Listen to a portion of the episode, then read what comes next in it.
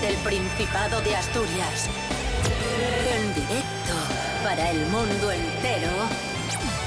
Aquí comienza Desayuno con Liantes.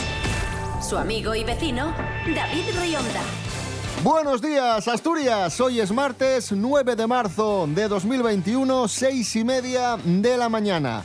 Es un placer, es un honor saludar a nuestra querida compañera de TPA, la actriz Nerea Vázquez. Buenos días, Nerea. Buenos días, vaya sueño. ¿Pero tú cómo me haces esto? La juventud está preparadísima. Recordad, amigos, eh, Nerea Vázquez la podéis ver todos los viernes por la noche en TPA en el programa Babel. ¿Cierto o no cierto? Es ciertísimo. Así es, ahí estamos dando el cante y cantando canciones y, y pasándolo bien con, con la gente de Asturias. Ya que no podemos hacer fiestas fuera, intentamos hacerlo nosotros en, en la tele para que la gente lo pase bien y, y se anime. Muy importante, sí, señor. Rubén Morillo, muy buenos días. Muy buenos días, David Rionda, muy buenos días, Nerea Vázquez y muy buenos días a todos y todas. Eres un cara dura impresionante. ¿Qué tiempo tendremos hoy en Asturias? Pues nos comenta la EMET que hoy martes 9 de marzo tendremos en el Principado nubes, cubierto, cubierto, nubosidad baja tendiendo a intervalos nubosos por la tarde, lluvias débiles, seguiremos con esas lluvias que tuvimos en el día de ayer y temperaturas que se mantienen. Va a hacer fresquiviris, las mínimas van a ser de en torno a los 5 grados y las máximas no van a subir de los 13. Desayuno con liantes, ay, lere, lere, lere. Desayuno con liantes, ay, lere, lere, lere. Desayuno con liantes, ay, lere, lere, lere. Desayuno con liantes, ay, lere, lere.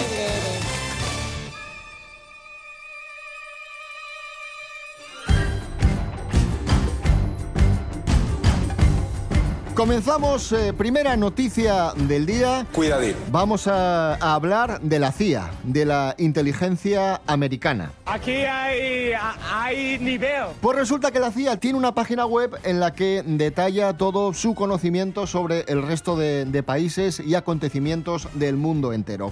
La web se llama El Libro Mundial de los Hechos. Según este documento, Asturias aparece, aparece en los documentos secretos de la CIA, Vale. pero aparece poco. Por no decir nada. Aparecen los líderes políticos, eso sí, y aparece, por ejemplo, Carmen Morillón, presidenta de Foro Asturias y exalcaldesa de Gijón. Mira, Carmen Morillón sí sale en la CIA. Bueno, oye. Si es importante para la decía, pues oye, mira. ¿Quién mató a Kennedy? Y en la página siguiente aparece... Mira, mira Carmen. Sí, es así. ¿Qué era, qué era por Gijón Carmen? De todas formas, Rubén Morillo, mm, yo creo que la CIA debería tener en cuenta ciertas cosas de Asturias en sus documentos secretos. Yo, si fuese alguno de los inspectores o detectives de la CIA que tiene que sacar algún dato de Asturias, a mí me preocuparía más saber de qué está hecha la Y. Porque, o sea, debemos tener el material más indestructible del mundo. Una autopista que tiene Ya te 60 digo. años y ahí está, pasando todos los días camiones que si para el Musel, que si para el puerto de Avilés, que para atrás, para adelante, y está nueva. A ver, salvo algún parche que tienen ahí, que rellenan luego ahí con asfalto cutre, pero, pero vamos, está, está nueva. Material indestructible. Yo si fuese de la CIA, eso sí que me preocuparía. Ya no se hacen carreteras así, ¿eh? No, ¿qué va? Y es que lo de antes siempre es mejor que lo de ahora. ¿Sabéis también lo que aparece en los documentos de, de la CIA, en esta página web? Aparece eh, el, el escándalo de 2010 en el que confundieron a Gaspar Llamazares con Obama Bin Laden. ¡Como yo! Digo, Osama Bin Laden, perdón, Osama Bin Laden. ¿Acuerdas, Nerea? No, yo no, ¿qué dices?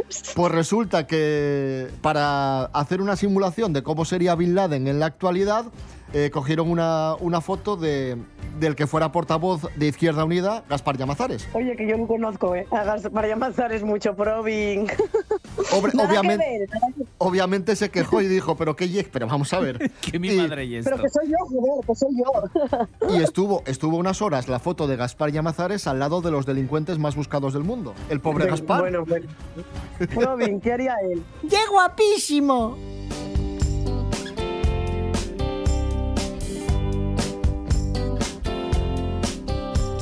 Seguimos eh, en Desayuno Coliantes en RPA, la radio del Principado de Asturias. Un día como hoy de 1959 se ponía a la venta la Barbie, la muñeca más famosa del mundo. Fue creada por la empresaria estadounidense Ruth Handler y se inspiró para diseñar a la Barbie en una muñeca alemana llamada Bild Lily. ¿Tuviste Barbies, Nerea? Muchísimas, muchísimas. Y además, mira, voy a contar una anécdota, ¿puedo? ¿O me va? ¿Paso estás? Maravilloso. Yo jugaba mucho con mi prima, que eh, hoy es su cumple. Gracias, un, un beso muy fuerte. No creo que esté despierta horas, pero bueno, ya lo escucharás en otro momento. Es el cumple de mi prima Graciela. Y jugaba con ella las Barbies. Y ella tiene unos cuantos, no los voy a decir, ¿vale? Cuántos años tiene más que yo, pero bueno, unos cuantos, casi 10. y, y resulta que, claro, ya era mucho más mayor que yo. Y me liaba. Y yo le decía, ella me decía, ala, ponemos toda la ropa aquí y escogemos cada una la ropa que queremos de una en una. Y ella siempre tenía la ropa más guay, porque yo era mucho más pequeña. Y, y la cabrona me liaba siempre. Y yo me quedaba ahí con mi Barbie y con la peor ropa. Y eso se lo guardaré siempre. Pero me encantaba, me encantaba. Soy yo mucho de Barbie. ¿Y Es qué? más, todavía la tengo en ¿Sí? una cajita. Y Triana, mi hija, juega, cuando va a casa de mis padres, juega con ella y tal. Y a mí me presta recordarlo, porque de repente ves a tus hijos jugar con tus juguetes y tú recuerdas también, ¿no? Cómo jugabas y qué hacías. Es, es bonito, sí, es curioso. Pues hemos preguntado en Instagram, en nuestras redes sociales, ¿cuál fue el juguete más perturbador de tu infancia? De dar miedo, pues yo qué sé, de peligroso, etcétera. Y tenemos varias respuestas. Por ejemplo, mucha gente me comenta muñecas de porcelana, que es verdad, Nerea, que daba mal rollo, ¿eh? Sí. Sí, sí, a mí, a mí no me, vamos, me dan bastante mal rollo. Pero hay mucha gente que le encantan. A, a mi abuela, por ejemplo, las muñecas de porcelana le, y a mi, a mi suegra le fascinan. A, a mí me dan miedo, miedito. Después, un juguete que fíjate, yo no recordaba, pero sí que es de nuestra infancia, de los que tenemos ya cierta edad, los que nacimos en los 80. Un forzudo al que se les tiraba las piernas y los brazos un metro, como que eran de goma. ¿Te verdad, acuerdas, Nerea? Era muy raro. Era como de goma, así, como Sí, con sí, sí, barriguca, sí. ¿no? Muy raro. El Furby, la Rosaura, que también es de nuestra época, Nerea, la Rosaura, que era más grande que... que la, la pedían niñas pequeñas y era más grande la Rosaura que ellas. Esa niña. Sí, sí, sí. Sí, Pero bueno, ¿qué vas a hacer? sí, sí. Llevaba la muñeca, la niña de la mano al parque. Y mucha gente me, me comenta que les daba mucho miedo las muñecas cuando se acababan las pilas porque se les quedaba una voz de ultratumba. Como- Sí, es verdad. como Como una cacofonía, ¿eh? Una Sí, cosa sí. así como rara. Como... Sí, es raro. Como cuando ¿Sabes? se quedaban también sin pilas el Wallman, que, que también Ah, sí, que, que- que bajaba Sí. de tono aquello. Yo, yo le tengo muchísima envidia a Luis Alija, que es mi socio, es eh, actor, director y productor de teatral, y le tengo mucha envidia porque igual no os acordáis, ¿eh? porque nosotros, yo nací en el 90 y en el 91, pero había un robot, que era el robot Emilio, Sí, me acuerdo. Sí, sí, sí, sí. De Bizac, creo que era de Bizac. super cara, Sí, sí, sí. como super cara. Y el cabrón tenía el robot Emilio, yo no conozco a nadie que tuviera el robot Emilio, y lo tenía Luis. Y yo quería, siempre quise el robot Emilio, pero en mi casa éramos pobres y no podíamos tenerlo. Este programa es un bochorno. Nostalgia, recuerdos y buen humor para arrancar esta jornada de martes aquí en Desayuno Coliantes en RPA, la radio del Principado de Asturias. Vamos a tomarnos un respiro escuchando a Petit Pop y vámonos en bici. Platos, piñones,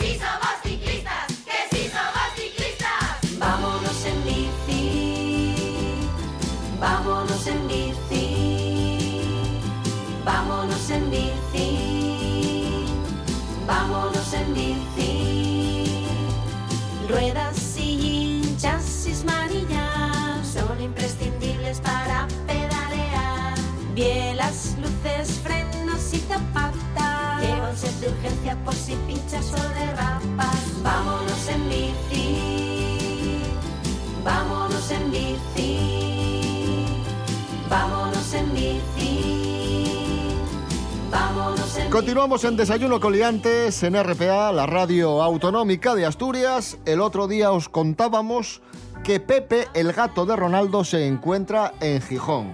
Resulta que la cuñada de Ronaldo vive en Gijón, el gato eh, tuvo un accidente y dijo Ronaldo, bueno, pues lo envío a casa de mi cuñada, ahí a que se recupere.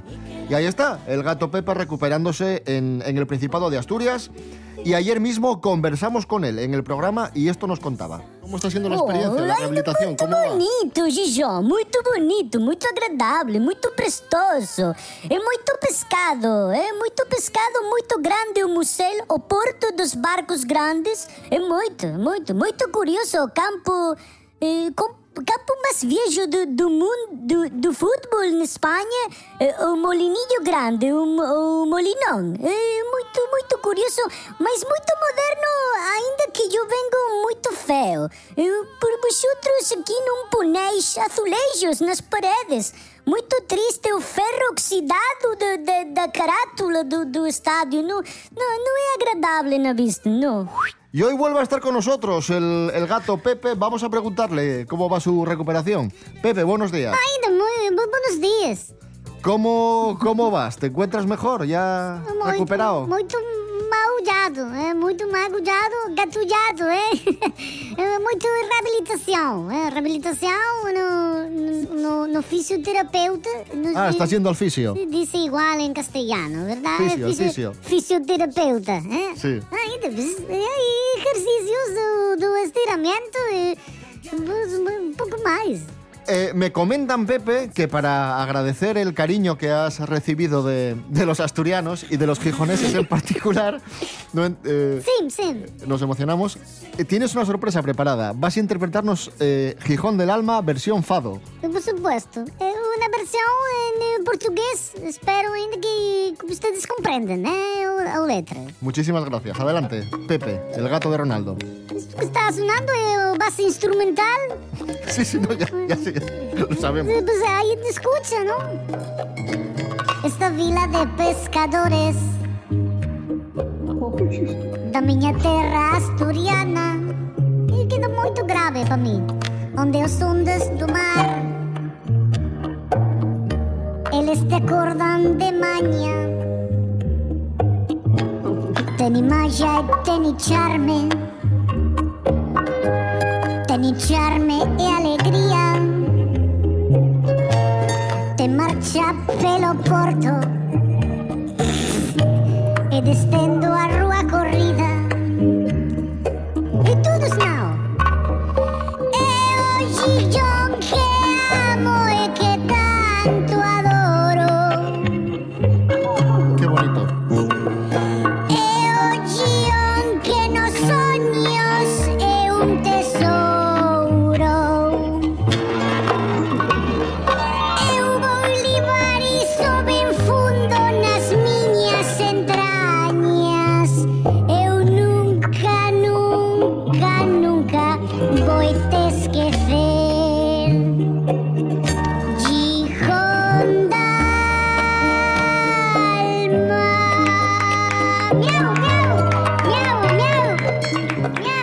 Fantástico, Pepe, el gato de, Ron- el, Miau, Fala, galera. Fantástico. el gato de Ronaldo interpretando Gijón del Alma versión Fado. É tudo afinado, ¿eh? Todo, todo, afinadísimo, ¿eh? A seguir, a seguir recuperándose, Pepe. Gracias. Muitas gra eh, eh, gracinhas.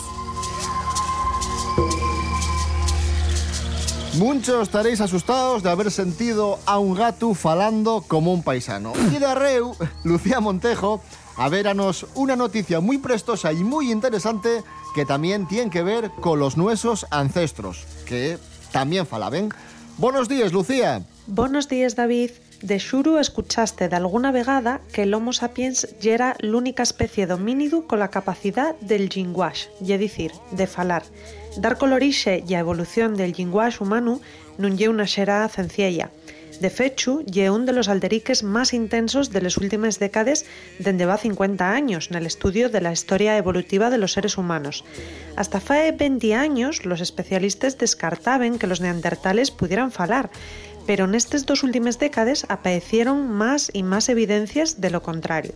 Y ahora, el equipo de Mercedes Conde Valverde, de la Universidad de Alcalá, pon fin a este alderique con un estudio que confirma que los sapiens no éramos los únicos en falar.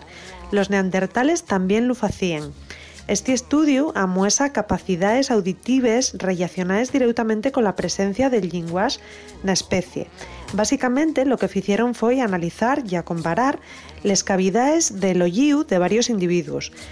Bueno, non les cavidades directamente, sino en reconstrucciones 3D fechas a partir de cientos de semelles tomadas con tomografía computerizada. Así que, en resumen, lo que hizo este equipo de investigadores foi reconstruir el sistema de audición de los neandertales y atoparon que la comunicación entre miembros de esta especie dábase na mesma banda de frecuencias que usamos nos y con un linguaje complexo, mucho más sofisticado, por decirlo de alguna manera, de lo que se pensaba. Así na que, en conclusión, David, que si somos especialinos, que por otra cosa.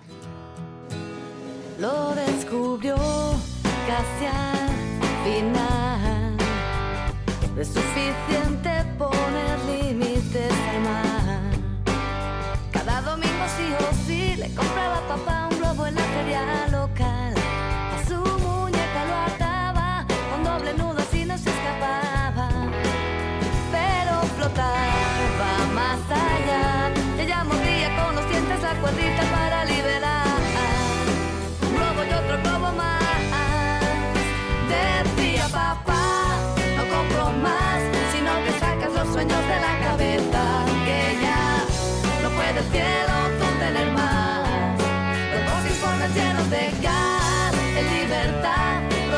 en silencio un guiño a las estrellas. Sin dar cuentas a quien quiere manejar su vuelo espacial. Alcanzamos las 7 menos cuarto de la mañana escuchando a Del Agua y la canción Globoflexia. Esto es Desayuno Coliantes en RPA. Hoy es martes 9 de marzo de 2021. RPA, RPA, en directo en tu dial de FM y en www.rtpa.es.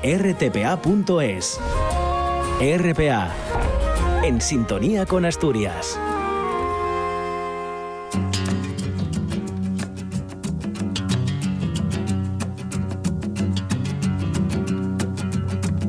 Ay, Nerea, qué guapo lo que viene ahora. Ay, cómo te va a gustar esto. Pelos como escorpions. Sí, porque vamos a hablar de amor. Vamos a hablar de dos paisaninos de un matrimonio que lleva casi 80 años, que llevan 80 años juntos. Noticia de la voz de Asturias que firma nuestra amiga y colaboradora Esther Rodríguez. Rubén Morillo. Sí. Casi 80 años juntos. Sí, Serafín García y Maximina Salgado se llaman. Llevan casi 80 años juntos, en concreto 79, y entre ellos dos suman la friolera de 198 años, ¿vale? Ella vivía en Santullano de Somiedo, él vivía en Belmonte de Miranda, ¿vale? Estaban a varios kilómetros de distancia, pero ¿sabéis lo que les unió? Una pista de baile. Ay, Una pista de baile les unió para siempre. Bueno, pues los primeros pasodobles fueron testigos de cómo se iba fraguando y gestando este noviazgo hasta que el 29 de enero de 1949 decidieron dar un paso adelante, se casaron con 30 años y 28 respectivamente. Que Es, es curioso esto, ¿eh, eh, Nerea? Porque... De mayores, ¿eh? Sí, sí, Sí. porque antes la gente se casaba más joven, ¿eh? Es ciertísimo. No, y también que, jolín, tienen, ti- o sea, mucha suerte de durar tantos años, porque yo que me casé tan joven, a lo mejor, pero claro, casándote con 40 años, bueno, tienes suerte, ¿sabes? De durar tanto. ¿Sabes de qué me estoy acordando, Nerea? De una vez que me contaste que eso, cuando Lo de mi dijiste. padre. Sí, cuando dijiste que te ibas a casar tan joven, te dijo tu padre, pues no y es tan fea, ¿eh? me acordé ahora. Es muy cómico, muy cómico, la verdad. Desde el casarse la otra, no voy a decirlo, pero viene aquí de la camucha, no me importa escuchando. pero era una de la camucha que era muy fea, muy fea, muy fea.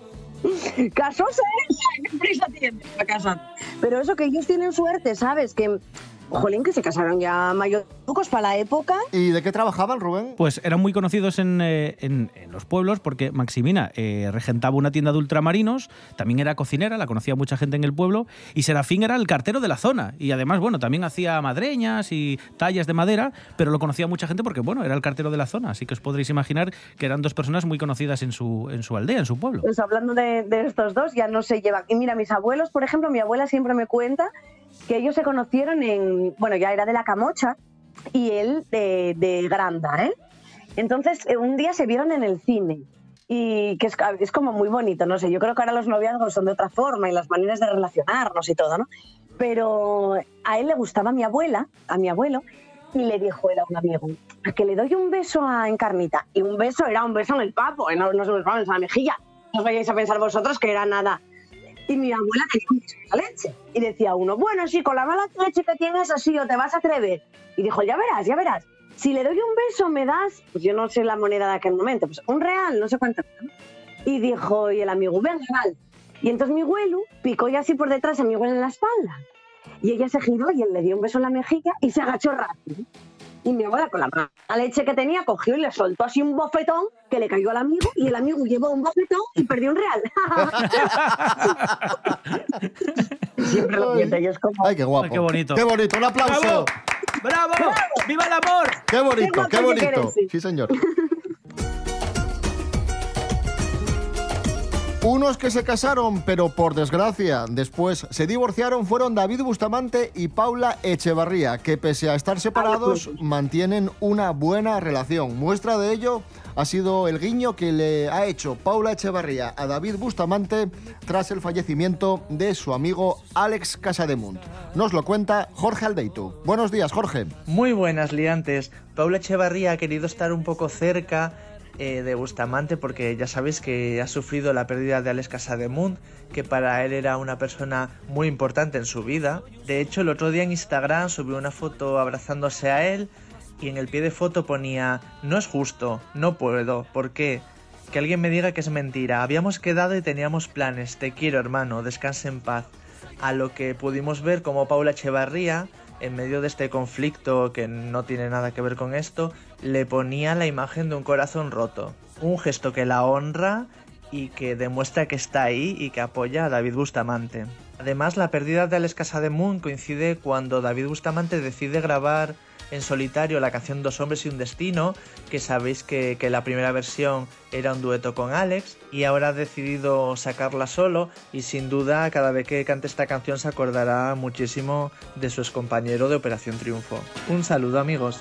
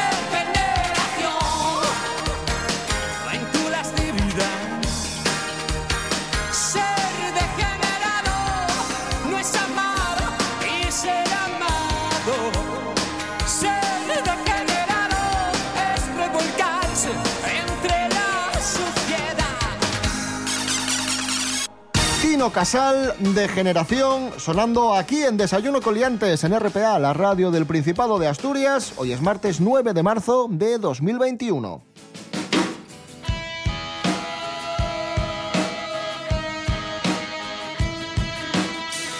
Desayuno con liantes, con David Rionda y Rubén Morillo.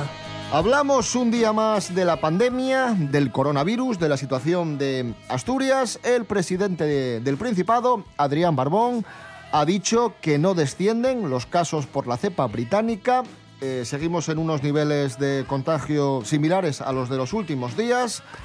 Una presión hospitalaria alta y también ha dicho que tenemos que mantener el tipo en Semana Santa. No podemos cometer los errores de Navidad y si nos portamos en las próximas semanas, nos espera un buen verano. Yo creo que nos espera un, un- buen verano. Eh, ¿Tú cómo lo llevas, Nerea? ya cada vez peor, como todos, ¿no? Ya llevamos un año y esto ya empieza a costar. Pues esperemos que, el- que las vacunas lleguen pronto y que todo esto esté llegando poco a poco al final, porque la verdad es que yo a veces me levanto por la mañana y pienso, oye, mentira, esto no nos, no nos está tocando vivirlo, no puede ser.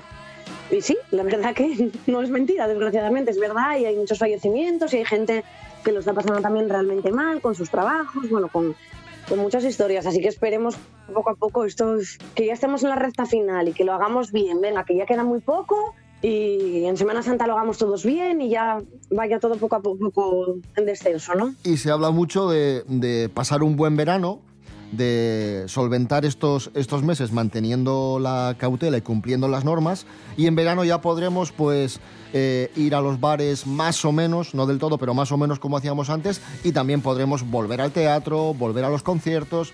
Que, se habla mucho de, de la hostelería, que obviamente lo está pasando mal y lo ha pasado muy mal, pero bueno, estamos con Nerea Vázquez, que, que es actriz, y ni qué contarte vuestro sector, Nerea. Sí, sí, la verdad es que sí. Yo creo que muchas veces se nos compara con, con la hostelería, que, que- que nada que ver. O sea, que yo todo mi apoyo a los hosteleros, que hay gente que tiene que estar realmente muy mal, ¿eh? muy, muy mal.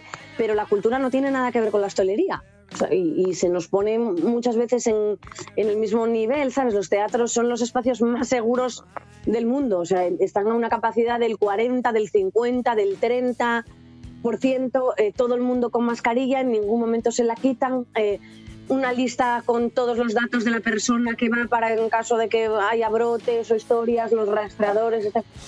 No sé, yo creo que no tiene nada que ver y, y la verdad es que también nos dieron, nos dieron muchos palos, así que esperemos eso, que poco a poco sea todo mejor y que la cultura es segura y todos los espacios culturales, los teatros y demás están cuidándolo muchísimo y haciendo muchos esfuerzos. Así que, bueno. Has dicho una cosa muy importante, Nerea. eh, ha- has dicho que, mm, que no eres epidemióloga, no eres médica. Nosotros tampoco. Nosotros cuando vertemos una opinión la hacemos con mucha cautela y siempre ateniéndonos a datos oficiales y a opiniones de, de especialistas. Pero parece que hay mucha, no sé, mucho enfrentamiento, ¿no? Entre administraciones, que si el gobierno central, que si los gobiernos autonómicos, que si las medidas que se toman aquí o allá son acertadas o no. Al final, cierto es que, que se puede acertar o no acertar, pero muchas veces perdemos el foco en que el verdadero enemigo es el virus, no es el alcalde, no es el presidente, no es la alcaldesa, Eso no es no sé esto quién. No, no se puede hacer política con esto y, la- y lo están haciendo, ¿sabes? ¿Que se confundirán? Pues claro que se confundirán, porque es que no hay precedentes de esto. ¿Quién lo puede hacer mejor? ¿Quién es el listo que levanta la mano y cree que, eh, que no se equivocaría, no? Yo creo que es muy difícil y no me gustaría estar en un puesto de poder en estos momentos para tomar decisiones porque estás jugando con la vida de las personas y, y puede haber cosa más sensible que eso, más delicada. Entonces no me gustaría. ¿Que se equivocarán? Seguro que se equivocan, pero los, de- los otros de otros colores y de otras posiciones también se equivocarían. Entonces, hacer política con esto y jugar con esto, no sé, me parece como muy sucio y que no con todo se puede hacer política, ¿sabes? Ni se puede ganar votos. No, no, y ya te digo que no es ponerte en un lado ni en el otro, ¿eh? No, de verdad que no lo es. Es yo creo tener sensatez. Bueno, ver de qué manera se puede ayudar a las personas para que no lo pasen mal, porque evidentemente hay mucha gente pasándolo mal, pero que medidas hay que tomar también. Bravo, bravo, bravo, bravo, bravo, bravo. Y terminamos el programa de hoy respondiendo a una duda que también nos, nos han hecho llegar a través de redes sociales. Hay gente que se ha vacunado y dice, pero si yo estoy vacunado o vacunada, ¿por qué tengo que seguir llevando la mascarilla? Bueno, escuchad con mucha atención lo que nos cuenta Andrés Rubio. Buenos días, Andrés. Hola, ¿qué tal? Muy buenos días, queridos liantes. Aunque tú estés vacunado, te puedes infectar. Probablemente pases la infección de forma leve o ni te enteres, pero podrías transmitir el virus a otras personas. Eso hay que saberlo. Por tanto, la mascarilla sigue siendo muy necesaria. Aunque estemos vacunados, el virus sigue circulando y podríamos contagiar a una persona que aún no esté vacunada. Y luego viene la pregunta del millón. ¿Cuándo llegará el fin de las restricciones? No hay una respuesta. Paso a paso, con paciencia. Lo que sí está claro es que debemos remar todos en la misma dirección y hacer todo lo que esté al alcance de nuestra mano, vacunándonos, por supuesto, cuando nos toque y cumpliendo todas y cada una de las normas. Un abrazo, sed felices.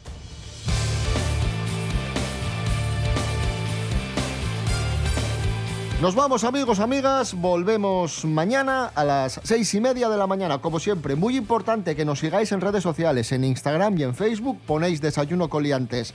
Y ahí estamos y también podéis escuchar el programa a cualquier hora en www.rtpa.es, Radio a la Carta. Si no madrugáis, perfecto, en Radio a la Carta, rtpa.es, ahí están todos los programas de RPA y por supuesto este, Desayuno Coliantes. Que paséis un buen martes, mañana más y mejor. Rubén Morillo. David Rionda. Hasta mañana. Hasta mañana. Nerea Vázquez, te vemos el viernes en TPA, en Babel, y muchísimas gracias. Nos ha prestado un montón. A vosotros, un beso muy fuerte. Nos vemos pronto.